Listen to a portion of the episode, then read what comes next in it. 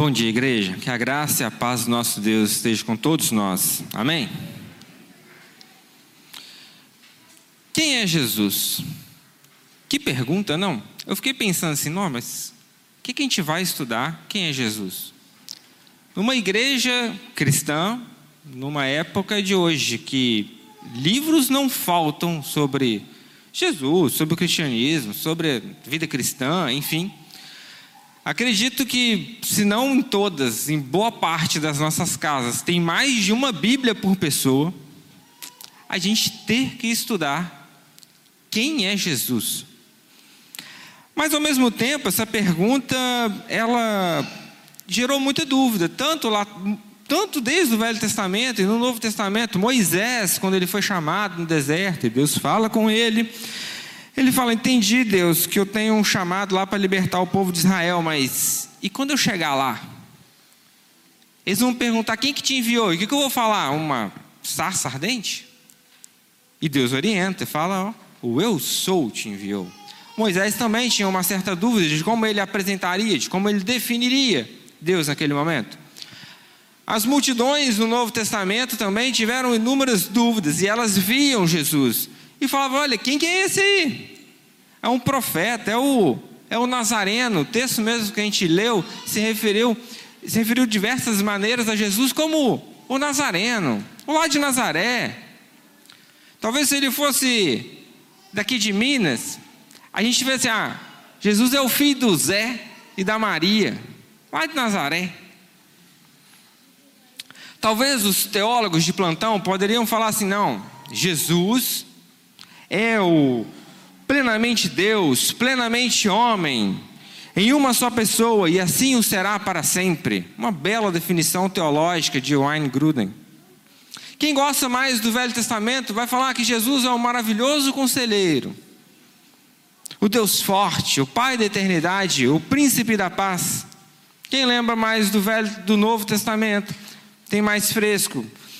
Na memória, os versículos do Novo Testamento vai falar que Jesus é o Verbo. O Verbo que estava com Deus, o Verbo que era Deus. Mas todos esses conceitos estão certos de alguma maneira. Até aquele que Jesus é o filho do Zé e da Maria, o Nazareno. Quando perguntam, cadê o Jesus Nazareno? Jesus mesmo falou: Ó, eu estou aqui, eu sou o Jesus Nazareno. Mas a pergunta é mais além: quem é Jesus para mim? Onde que eu vejo Jesus nesses conceitos todos?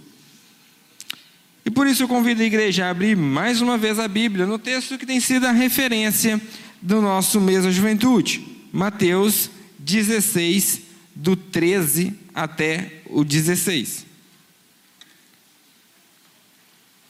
Mateus capítulo 16, do verso 13 até o 16. Amém? Indo Jesus para os lados de Cesareia de Filipe, perguntou aos seus discípulos: Quem diz o povo ser o filho do homem? E eles responderam: Ah, uns dizem João Batista, e outros Elias, e outros Jeremias ou algum dos profetas. Mas vós, continuou ele, quem dizeis que eu sou? Respondendo Simão Pedro, disse: Tu és o Cristo, o Filho do Deus vivo. Vamos orar mais uma vez? Ó oh, Deus e Pai, cá estamos mais uma vez diante do Senhor, clamando a Tua presença, Pai. Clamando o Teu Espírito Santo, Deus. Que o Senhor fale conosco. Que a Tua palavra que lida e que será explanada, ela venha do Senhor, por mim, Pai, e para toda a igreja também, ó Pai, que todos nós possamos ser transformados por essa tua palavra nesta manhã, ó Pai. Que o Senhor opere maravilhas em nosso meio, Pai. É o que cremos, ó Pai, porque oramos por meio do nome de Jesus, o Cristo, o Filho do Deus vivo. Amém, ó Pai. Retomando alguns pontos desse texto, é engraçado que Jesus ele questiona, né? Olha, quem dizem, o que, que o povo diz que eu sou? E os discípulos ali, os discípulos falam: Ah, dizem, dizem, dizem, tá, Jesus? Somos nós não. Dizem que é um Elias, é um Batista, ou algum dos profetas. Dizem por aí. Mas Jesus ele vai bem direto nos seus discípulos. Beleza, Eles dizem, já entendi que são eles, mas e vocês? O que vocês falam de quem, quem eu sou? E então, a gente tem uma resposta de bate pronto, talvez, de Pedro, e fala: Tu és o Cristo, tu és o Filho do Deus vivo. E é legal que a gente, quando a gente vê o, o subtítulo desse texto, ele não fala assim, a resposta de Pedro, a percepção de Pedro, a crença de Pedro, mas ele fala que é a confissão de Pedro, é a manifestação, é a declaração de Pedro, é Pedro reconhecendo que Jesus era o Cristo, o Filho do Deus vivo na vida dele. E esse termo, o Cristo, como um diálogo, é a primeira vez que é se referida a Jesus como Cristo. Não aparece antes. Ah, ah, ah, em torno da narrativa, mas alguém chamando Jesus de o Cristo. Isso ocorre pela primeira vez. Jesus, até então, e por boa parte até na crucificação, como a gente leu, era o Nazareno. Mas Pedro ele reconhece que é o Cristo. E o que, que significa que, que Jesus é o Cristo? O Cristo, do grego, é o mesmo que Messias, em hebraico, que é o mesmo que ungido no português. Então ele fala que Jesus é o ungido.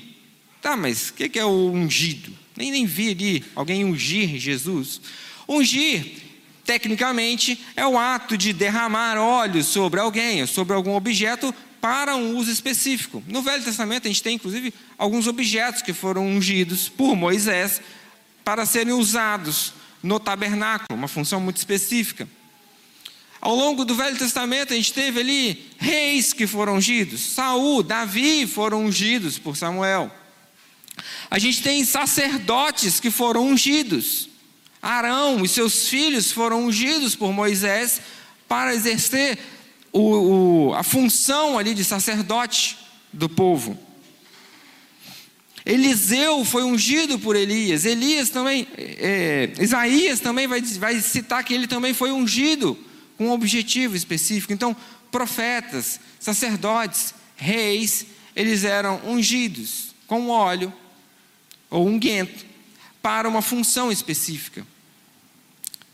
Mas um ponto interessante é que esses reis, esses sacerdotes, esses profetas, eles eram ungidos por outros sacerdotes ou profetas, na maioria das vezes.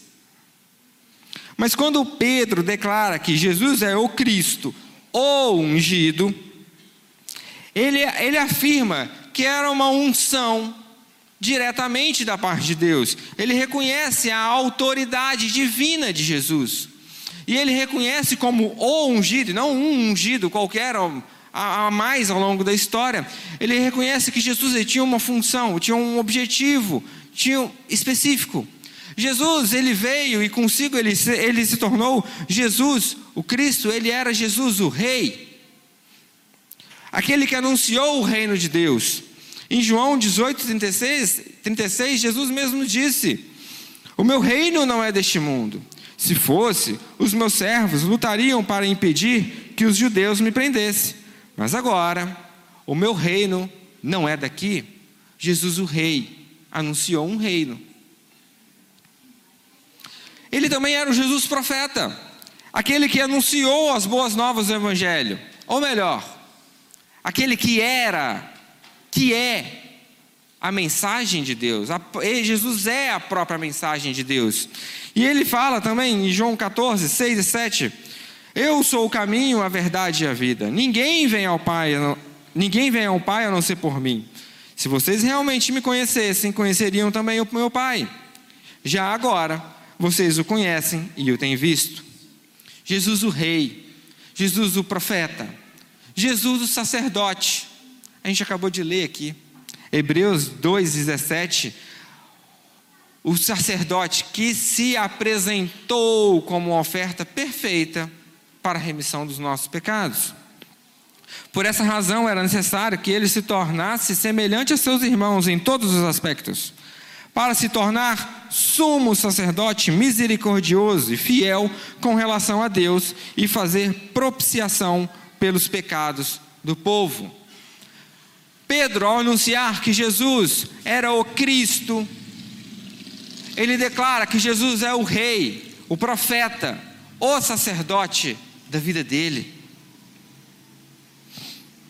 E talvez quando a gente pensa assim, ah, então esse ungido especial era uma espécie de super Moisés, um super Davi, alguém que foi ungido para, exer para exercer todas as funções ali de sacerdote, de mensageiro de Deus, de liderança do povo. Mas Pedro, ele não para a sua resposta ali. Ele fala: Tu és o Cristo, tu és o Filho do Deus vivo. Jesus não foi uma pessoa que nasceu e depois foi escolhida por Deus para exercer sua função. Jesus, ele foi enviado de Deus. Foi enviado diretamente de Deus. E quando Pedro ele confessa, tu és o filho de Deus, ele reconhece isso de maneira categórica. Tu és o filho de Deus, tu és enviado de Deus. Pedro reconhece a divindade de Jesus. Diferente de qualquer profeta, de qualquer sacerdote, rei que tinha ali, mesmo Davi, o homem segundo o coração de Deus, era diferente. Porque Jesus veio diretamente da parte de Deus. E ele fala: Tu és o filho do Deus vivo. O Deus vivo. Essa expressão ela é usada algumas vezes no Velho Testamento e, e ela é sempre num cenário de confronto, um cenário que o povo estava em conflito, numa situação de aflição, do que poderia acontecer. Alguns exemplos que a gente tem é de Josué, Josué 3,10. Josué mesmo anuncia que ele fala assim: olha, nisto conhecereis que Deus, que o Deus vivo está no meio de vós e que de todo lançará diante de vós os cananeus, os heteus, os heveus, os ferezeus, os girgazeus, os amorreus os jebuseus. Ou seja, eles estavam na iminência de entrar na terra prometida. E o povo naquela aflição, falou assim, nossa, e aí, a gente vai conseguir? Falei, nisso aí vocês vão conhecer que o Deus vivo está no meio de nós. Davi também, em 1 Samuel 17, 26, quando ele levando as, as marmitinhas para os irmãos dele, os irmãos dele lá na, lutando contra os filisteus, e ele vê aquele gigantão Golias afrontando o povo, ele fala: Quem é, pois, esse incircunciso filisteu para afrontar os exércitos do Deus vivo? Ou seja, quando Pedro ele fala que Jesus é o filho do Deus vivo, ele reconhece que esse Deus vivo ele se relaciona conosco. Não é um Deus que vive longe e quer ser adorado simplesmente. Não, mas é um, é um Deus relacional. É um Deus que está no meio de nós. É um Deus que não é omisso. É um Deus que está no meio do povo para lutar com o seu povo. É um Deus que cumpre suas promessas. Jesus era uma profecia. As palavras dos profetas não eram palavras lançadas ao vento elas eram palavras, eram promessas de Deus para o povo. Pedro reconhece Jesus como filho de Deus, o Emanuel, como o próprio Deus no meio de nós, através de duas simples frases, frases: Tu és o Cristo, Tu és o filho do Deus vivo. Mas eu fico pensando, e, e Pedro trouxe esse conceito de Cristo aqui, nesse momento, e ele usa o Filho do Deus vivo, que também não é muito usado no Novo Testamento. Da onde que Pedro tirou essa resposta? Pedro não fez seminário, não. Vocês, vocês não tinha seminário. Não tinha muita coisa para ele estudar. A própria as próprias gráficas nem existiam, ter um material escrito era uma raridade. Mas Pedro, ele presenciou milagres de Jesus, que o faziam ter certeza que Jesus era o Cristo. Pedro, ele presenciou duas multiplicações de pães e peixes, não uma, hein? Duas multiplicações de sobrar comida e de alimentar milhares de pessoas. Ele viu. Pedro, ele viu Jesus andar sobre as águas. E não só isso, ele andou com Jesus sobre as águas. Pedro, ele presenciou a pesca maravilhosa. Pescador, virando a noite pescando, jogando a rede, puxa nada.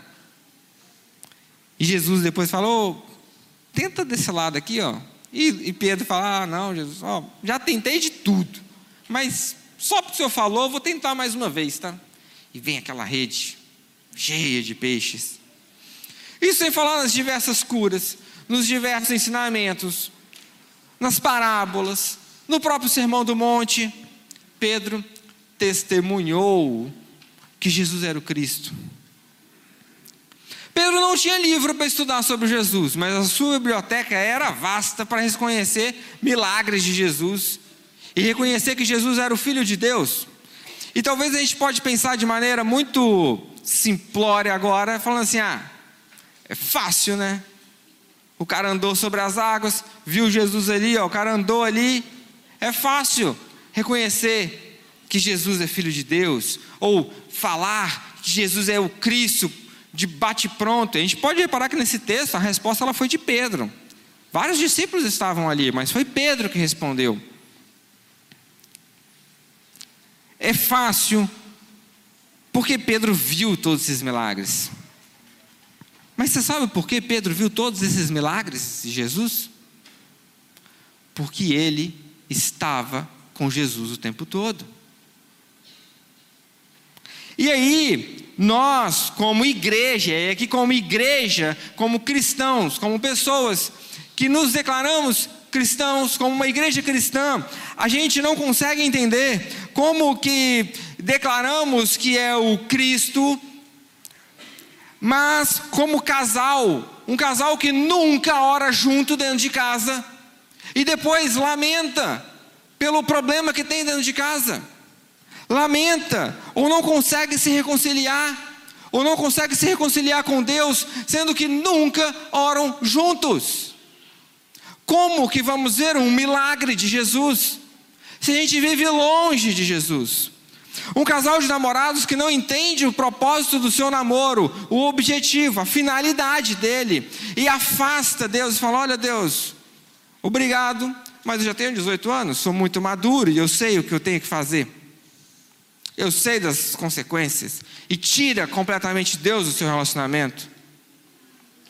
E depois se frustra. No namoro, ou até mesmo depois, lá no casamento, por escolhas de afastar Deus da vida. Pais e filhos que nunca estudaram a Bíblia com seus filhos. Ah, mas eu não conheço a Bíblia. Mais um motivo para estudar junto com seus filhos e todo mundo aprender junto.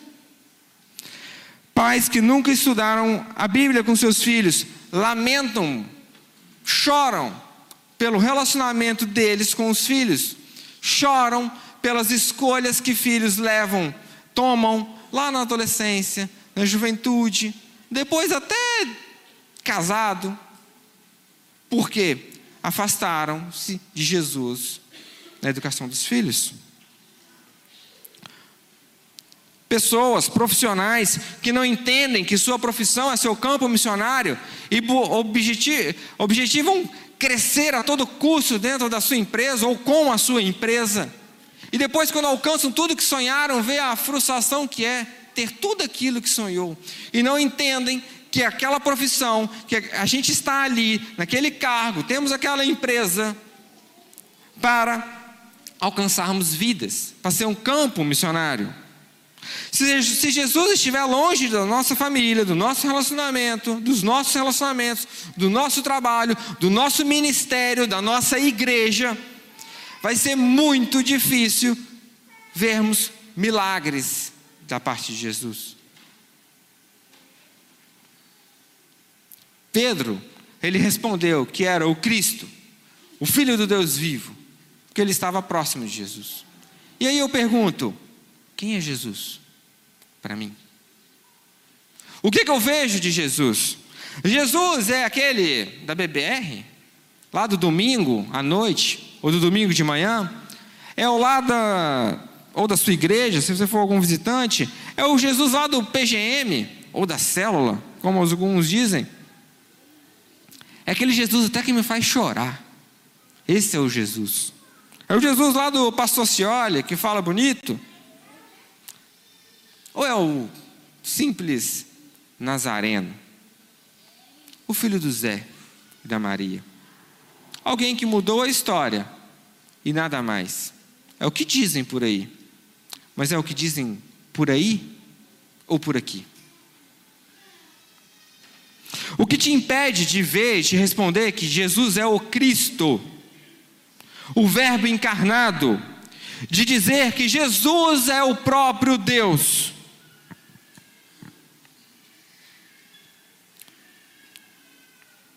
Possivelmente temos aqui poucos visitantes ou poucas pessoas que têm contato pela primeira vez com a palavra de Deus. E por isso eu te pergunto: onde que você parou nessa caminhada? Ou onde você está nessa caminhada? O que nos impede de declarar que Jesus é o Cristo? O Jesus que se apresenta como o maravilhoso conselheiro, que nos, dá, que nos dá conselho de como viver uma vida longe do pecado. Jesus que se apresenta como o Deus forte, que está conosco, lutando as nossas, as nossas lutas. O Jesus que venceu até a própria morte. O Jesus, Pai da eternidade, que nos proporciona uma vida eterna. O príncipe da paz, que nos dá uma vida de paz. Esse é o Jesus que se apresenta e nós, repetidamente, vivemos, abandonamos esse conceito e vivemos em pé de guerra dentro de casa, um pé de guerra dentro do trabalho, até mesmo dentro da igreja. Recusamos o Jesus, príncipe da paz. Ou vivemos como se não houvesse amanhã, então para que me importar com vida eterna?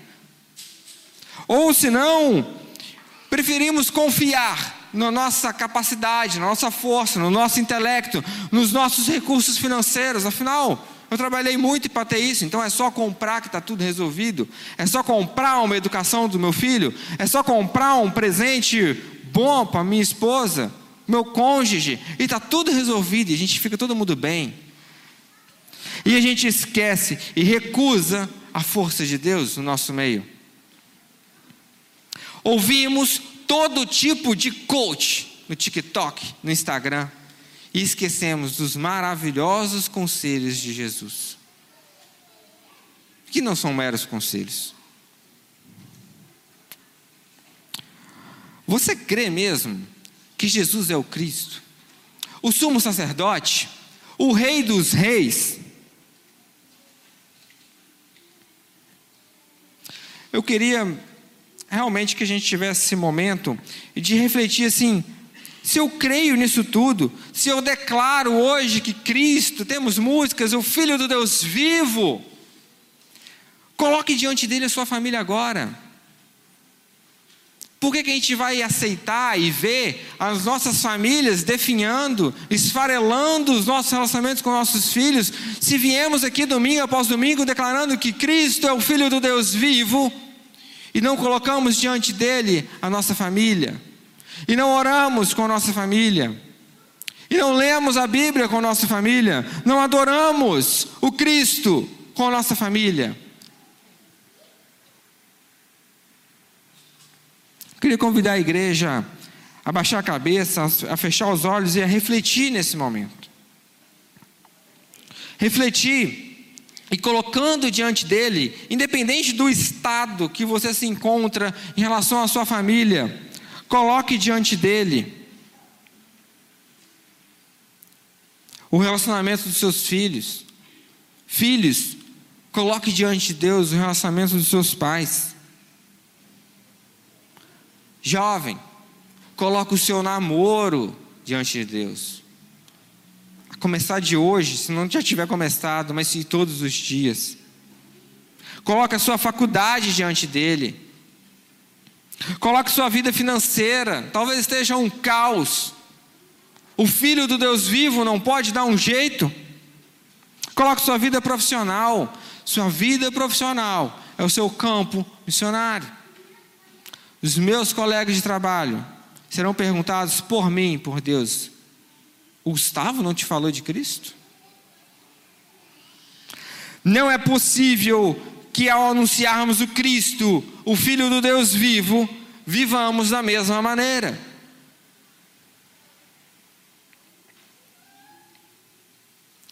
E para isso, para você ver o que Cristo pode fazer, é preciso estar junto de Deus. Aproxime-se de Jesus e que tenhamos a mesma autoridade, a mesma certeza que Pedro teve. Tu és o Cristo, o Filho do Deus vivo.